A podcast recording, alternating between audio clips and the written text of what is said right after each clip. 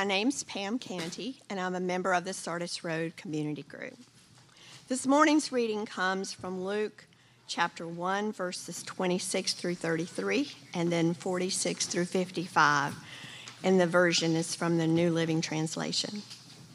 In the sixth month of Elizabeth's pregnancy, God sent the angel Gabriel to Nazareth, a village in Galilee, to a virgin named Mary. She was engaged to be married to a man named Joseph, a descendant of King David.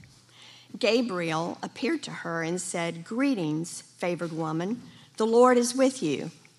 Confused and disturbed, Mary tried to think what the angel could mean. Don't be afraid, Mary, the angel told her, for you have found favor with God. You will conceive and give birth to a son, and you will name him Jesus. He will be very great and will be called the Son of the Most High. The Lord God will give him the throne of his ancestor David, and he will reign over Israel forever. His kingdom will never end. And then verse 46 Mary responded, Oh, how my soul praises the Lord, how my spirit rejoices in God my Savior, for he took notice of his lowly servant girl and from now on, all generations will call me blessed. For the mighty one is holy, and he has done great things for me. He shows mercy from generation to generation to all who fear him. His mighty arm has done tremendous things. He has scattered the proud and haughty ones. He has brought down princes from their thrones and exalted the humble. He has filled the hungry with good things and sent the rich away with empty hands. He has helped his servant Israel and remembered to be merciful. For he made his promise to our ancestors, to Abraham and his children forever. This is the word of the Lord. Coffee check, water check. I have to do this little countdown thing because I've been on a losing streak lately um, meaning I've been losing stuff on a regular basis. I travel a lot for work, and I said to my wife this morning, I think I left my black jacket in the Uber. And um, that would be the third jacket that I've lost in the last three weeks. So it's just, it's sad. Um, true story. Um, we're he- getting here in, in this passage, and thank you so much, Pam, for reading this. When I was prepping for this sermon this week, all right, I was on this crazy road trip this past week. And it was immediately after the Thanksgiving holidays. I knew I was going to be preaching this particular Sunday. And last week, I was traveling to four different cities, uh, staying in three different hotel rooms over those four days, flying on five different planes, driving two different rental cars, giving seven different presentations. And I thought, what I was experiencing was definitely way too much. And looking at my schedule, and even on the one day that I had back as a full day back, which was Friday, it was full. I had multiple meetings. I literally had four meetings in a row, and I went, So when is all this going to get done? I don't, I don't really know. But while I was away on my trip, my wife and I, we have this app and it's Life 360, and I can see when she's picking up and dropping off kids, picking up and dropping off kids. And my phone is just blowing up on a regular basis because, like, that's her life picking up, dropping off kids, picking up, dropping off kids. And I was like, okay, I think uh, when I'm thinking about things that are overwhelming, I should consider what she's dealing with. right? Amen. right? Um, I have no idea what it's like being a wife, taking care of four kids, having a full time job, and juggling her own crazy calendar, as well as all of their calendars, basically living like a single parent while I'm gone. I have no idea what it means to be overwhelmed. And I know that she has probably asked herself a million times whenever I hit the road. So, how am I going to do all this? And this kid has to be here, and this other kid has to be here at about the same time. Being overwhelmed.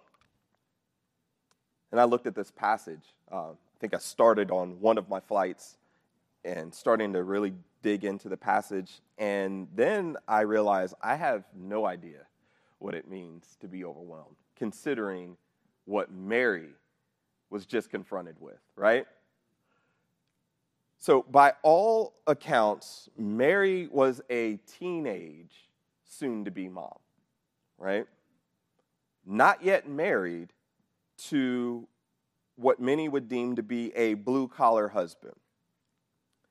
And then she was told that she would be the mother of none other than a son of God. And so she's probably asking herself, why is God showing me such kindness? In Mary's song, as was just read to us, she testifies to a God of the marginalized, to a God who is the mighty one, and to the God of our memories. Let's look at it together. Uh, matter of fact, let me take a step back because uh, some of you don't know what I do, and I do educational training, and um, some of the work that I do is anti racist, anti bias training. And me just saying that, just know that certain states have literally banned the use of that terminology. Kid you not. So maybe if you've been hearing about book bans, also know that teachers have been um, limited to their exposure to professional development.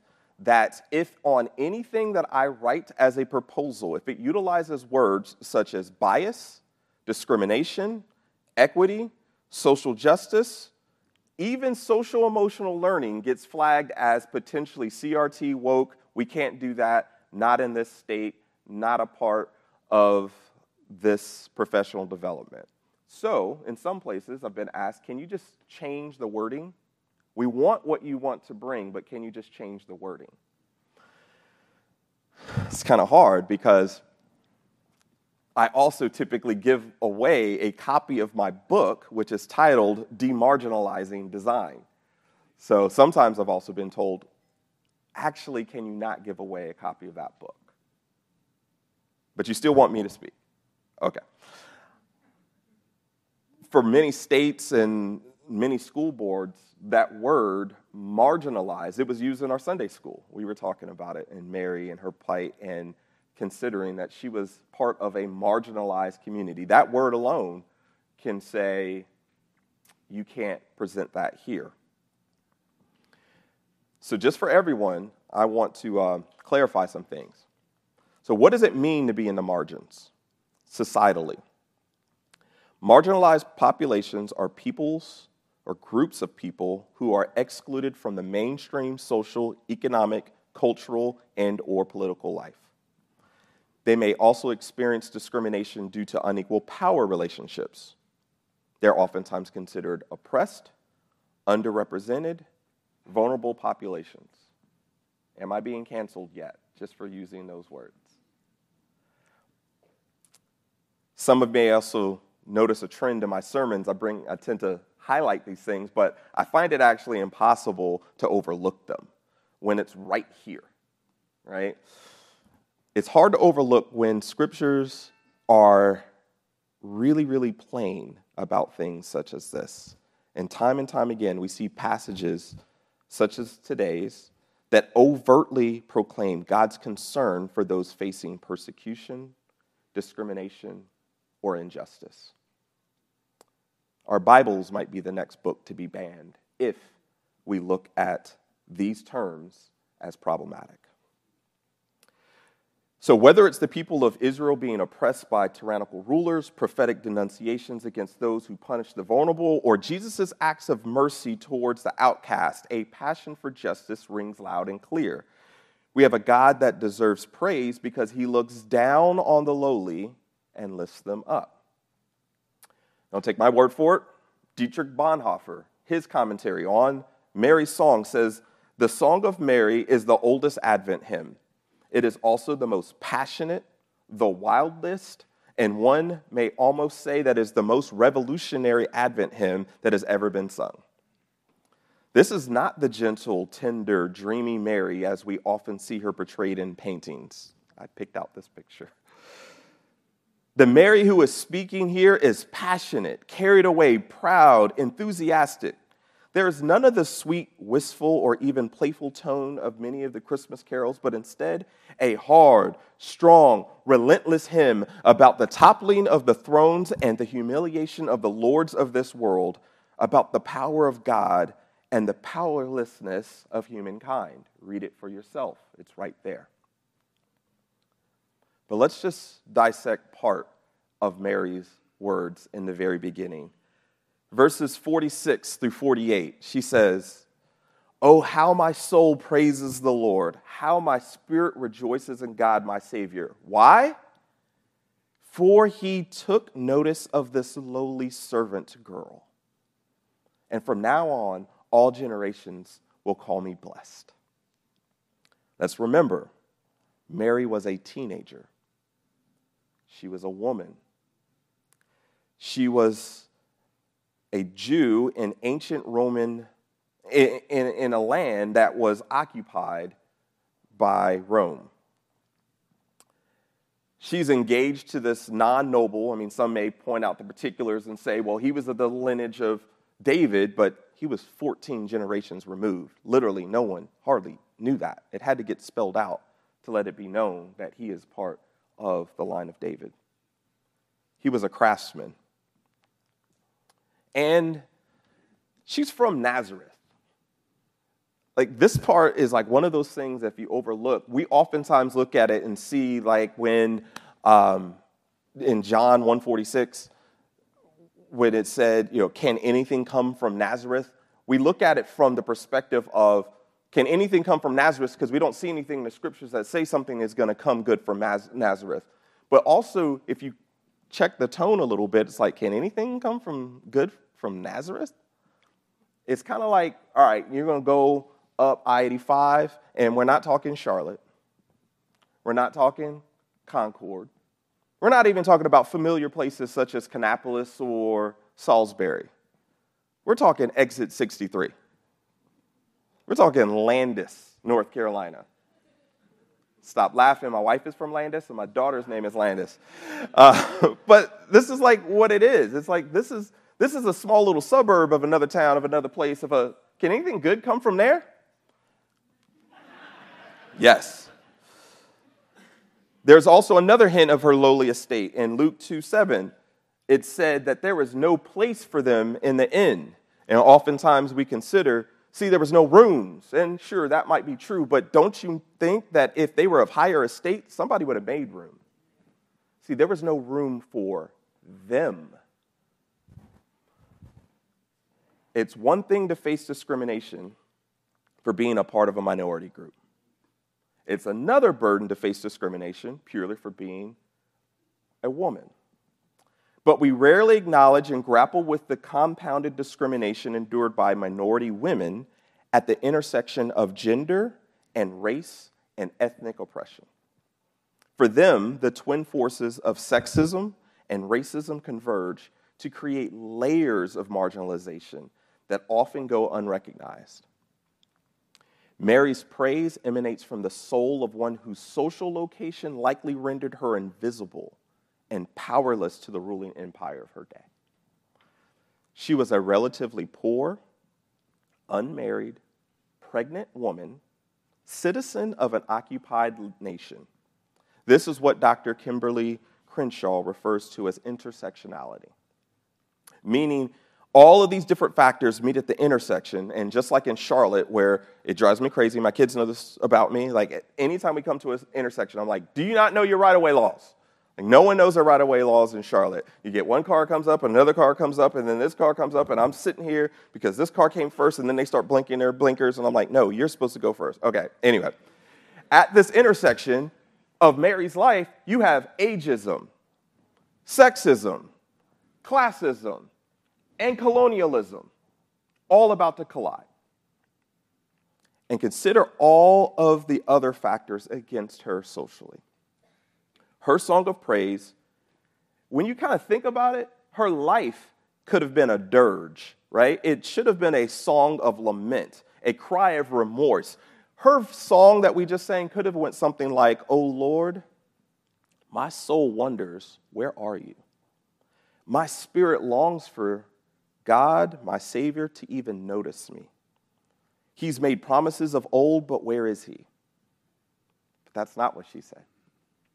Instead, she breaks out into praise because despite her hardship and status up to this point, God decides to bless her with the blessing of all blessings. He's blessed a poor, young, virgin Israeli girl and did the miraculous by having her bear a child. The Holy of Holies would make her womb his hiding place. That symbolically, her lowly position would parallel the position of an entire nation. This small, non influential, non powerful nation would be called blessed because God would choose to introduce the Savior of the world through him, through her. She heard what the angel told her, and she declared what was true about a mighty God who took the side of the oppressed, and she confessed his goodness and that she was blessed. It's important to see where Mary directed her praise. She said that generations would call her blessed, not the Holy One, not the Mighty One, not the Immaculate One, not the Worthy One, but one that would be called blessed by God. She was finite and sinful like the rest of us. The fact is, she would need that same saving blood that he would shed to atone for her own sins. Though he would be born from her, like the rest of humanity, she would need to be reborn through him. This lowly servant girl, this one who was made, uh, this one who was in need of mercy, this one who was hungry, she would be counted among the many that called upon Jesus as her Savior, the Messiah, the Christ. Here's your takeaway don't let society's eyes give you worth. See you how God sees you. Moving into her song, The God of Might, you see in verses 49 through 53, she declares, For the mighty one is holy, and he has done great things for me. He shows mercy from generation to generation to all who fear him. His mighty arm has done tremendous things. He has scattered the proud and the haughty ones. He has brought down princes from their thrones and exalted the humble. He has filled the hungry with good things and sent the rich away with empty hands.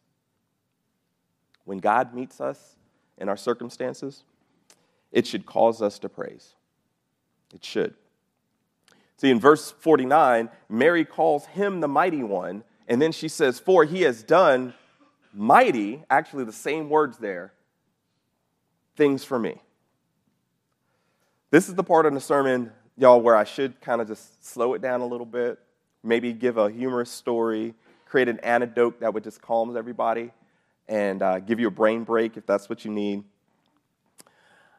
Allow you to make a connection to an interesting story and remember that all of Scripture is relevant, relatable, communicable, communicable, and contextual but instead, I think it's actually important that we follow Mary's lead here.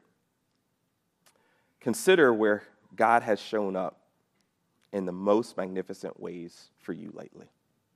As a matter of fact, I would invite you, if you feel safe to do so in this environment, to close your eyes and to really do that right now.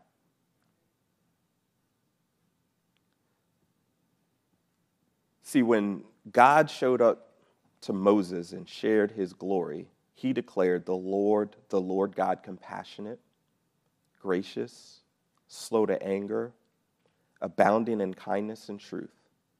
And so the question is if you have your eyes closed or not, where have you seen the Lord as compassionate? Where have you seen him as gracious? Where have you seen him in your life as slow to anger? Where have you seen him as kind or truthful? You can keep your eyes closed if that's what you choose to do. The question is, is in what ways has God rescued you? Literally or figuratively, physically or emotionally, spiritually, where has God spared you? How has He filled you?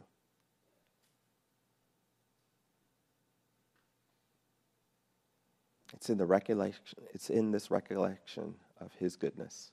His mercy is with the, his mercy in withholding what you deserve, his grace in giving you more than you deserve, that should cause you to worship. Can open your eyes and just consider God's goodness.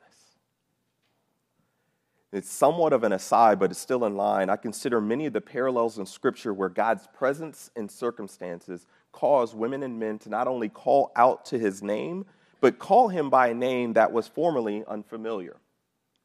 So, as we walk through scriptures and we see him in Genesis, and he is God, Elohim, he's God. And in Exodus, when he appears to Moses and he reveals himself, and Moses says, Who should I say who sent me? And he says, I am that I am, also translated as Yahweh or Jehovah. So these are the names that God has revealed himself to us, but then he continues to re- reveal himself through our circumstances. You see it in various places. So just to do this in quick overview fashion, in Genesis 16, verse 13, Hagar, who was outcast by Sarah and who was weeping wondering, is God going to hear or see her? And God showed up and listened to her, and she named him the God who sees. In Exodus 15, verse 26, after promising healing from disease, God reveals himself as Rapha, or the Lord who heals.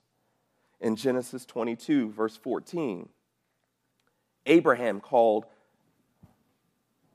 called God Jehovah Jireh, or the God who will provide, after he provided a ram to sacrifice instead of his son. In Judges 6:24, Gideon called God Jehovah Shalom, or the Lord is peace, after being assured of peace by the angel. Exodus 17, verse 15, Moses called the altar. And do y'all remember this story? Okay, I, I feel like I got to retell this story. Okay, so the Israelites are fighting the Amalekites, and God said that this is what should happen. But then every time he looked over, the, the Amalekites are overtaking the Israelites. They're not winning. And so he holds up the staff, the same staff that God told him to wield earlier. And as he holds up the staff, he starts noticing, oh, we're winning. Okay, he's holding it as a banner. We're winning. We're winning. And then he starts to get tired. We're losing. We're losing. And so you got Hur on one side and you got Aaron on another side who starts to lift up the staff and hold it on both sides. And as long as it's held up, Jehovah Nissi, the Lord our banner, wins. When God shows up, we see him as he's always been, and we cannot contain our praise. Mary knew him to be mighty because he revealed himself as such, historically and presently. Takeaway don't forget to see God in your circumstances, y'all. Give him glory for the ways he has specifically shown himself to you. Do this often testify. Final point the God of memories. Verses 54 through 55 He has helped his servant Israel and remembered to be merciful. For he made the promise to our ancestors, to Abraham, and to his children forever. So Mary concludes her hymn by calling on God's faithfulness shown throughout all the ages, right? The promise he made to Abraham, the same Abraham who was 100 years old and his wife was 90 when God promised them a nation. This was the same God who promised Mary's cousin, Elizabeth, what we are again in Sunday school this, just this morning looking at. She was promised a child in her old age. Her son, as we know, is John, the one who would make the way for Jesus. So if you were in a digital Bible or if you're looking in paper, you know, whatever it is, scroll up, you look at verse 7, you read, They had no children because Elizabeth was unable to conceive, and they were both very old. And in verses 24 and 25, it says, Elizabeth became pregnant. Soon afterward, his wife Elizabeth became pregnant and went into seclusion for five months. And she declares, How kind the Lord is, she exclaimed. He has taken away my disgrace of having no children. See more isms at play, right? Ageism, ableism, classism.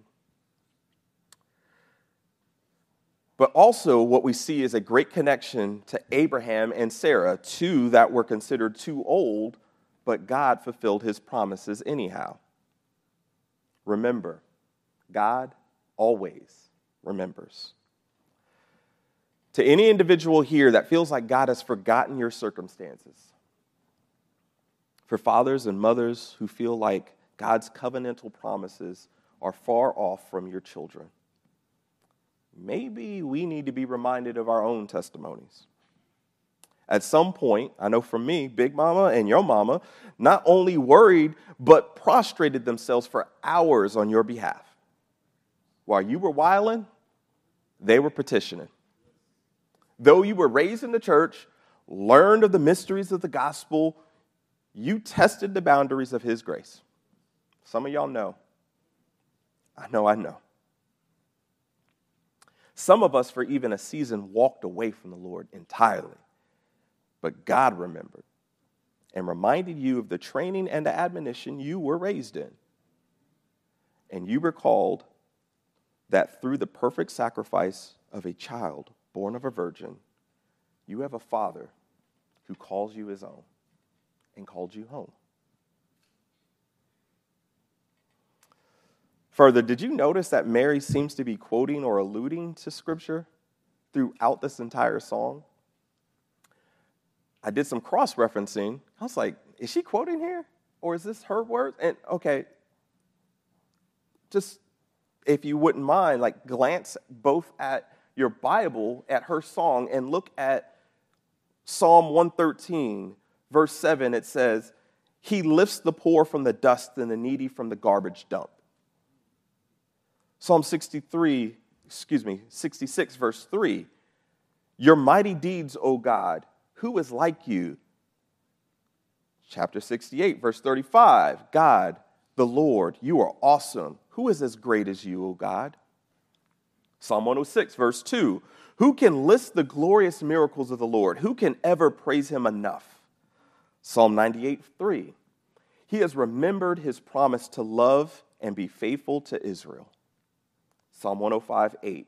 He has always stood by his covenant, the promise he made to a thousand generations. So I think here's our final take, takeaway from Mary and this example that she gave us. And that's to memorize God's promises, literally. Memorize his promises of old to get you through the day, the trials of today. Follow Mary's example, even if it's a few one liners that you can piece together in your time of hardship because that's what Mary did. Mary was left reeling in the wake of Gabriel's announcement, struggling to fully comprehend the enormity of the when, how, and why what was just disclosed. I think she grasped the when in only part. Somehow, in the coming days of, this, of her ordinary life, the extraordinary would occur through her. The perplexing how escaped full understanding. How could a virgin conceive life within her body by the Spirit's supernatural power? And though unsure of every implication, the why overwhelmed her. God Almighty was wondrously faithful to his ancient covenant by making her the mother of the long awaited promise. Enveloped in mystery beyond her ability to fully process, Mary nonetheless leaned into staggering into this staggering new truth. By God's design, she would carry the Messiah. And flooded with awe and wonder, worship was the only fitting response. Let it be ours as well. Let's pray. Father, Thank you for the example of Mary to sing, to reflect, to wonder on your goodness that is so beyond us, so undeserved. Specifically, have us to wonder and worship that Jesus has come. And we have a Savior. And we have been brought into this family by your grace. And we have cause to worship. Help us to truly worship.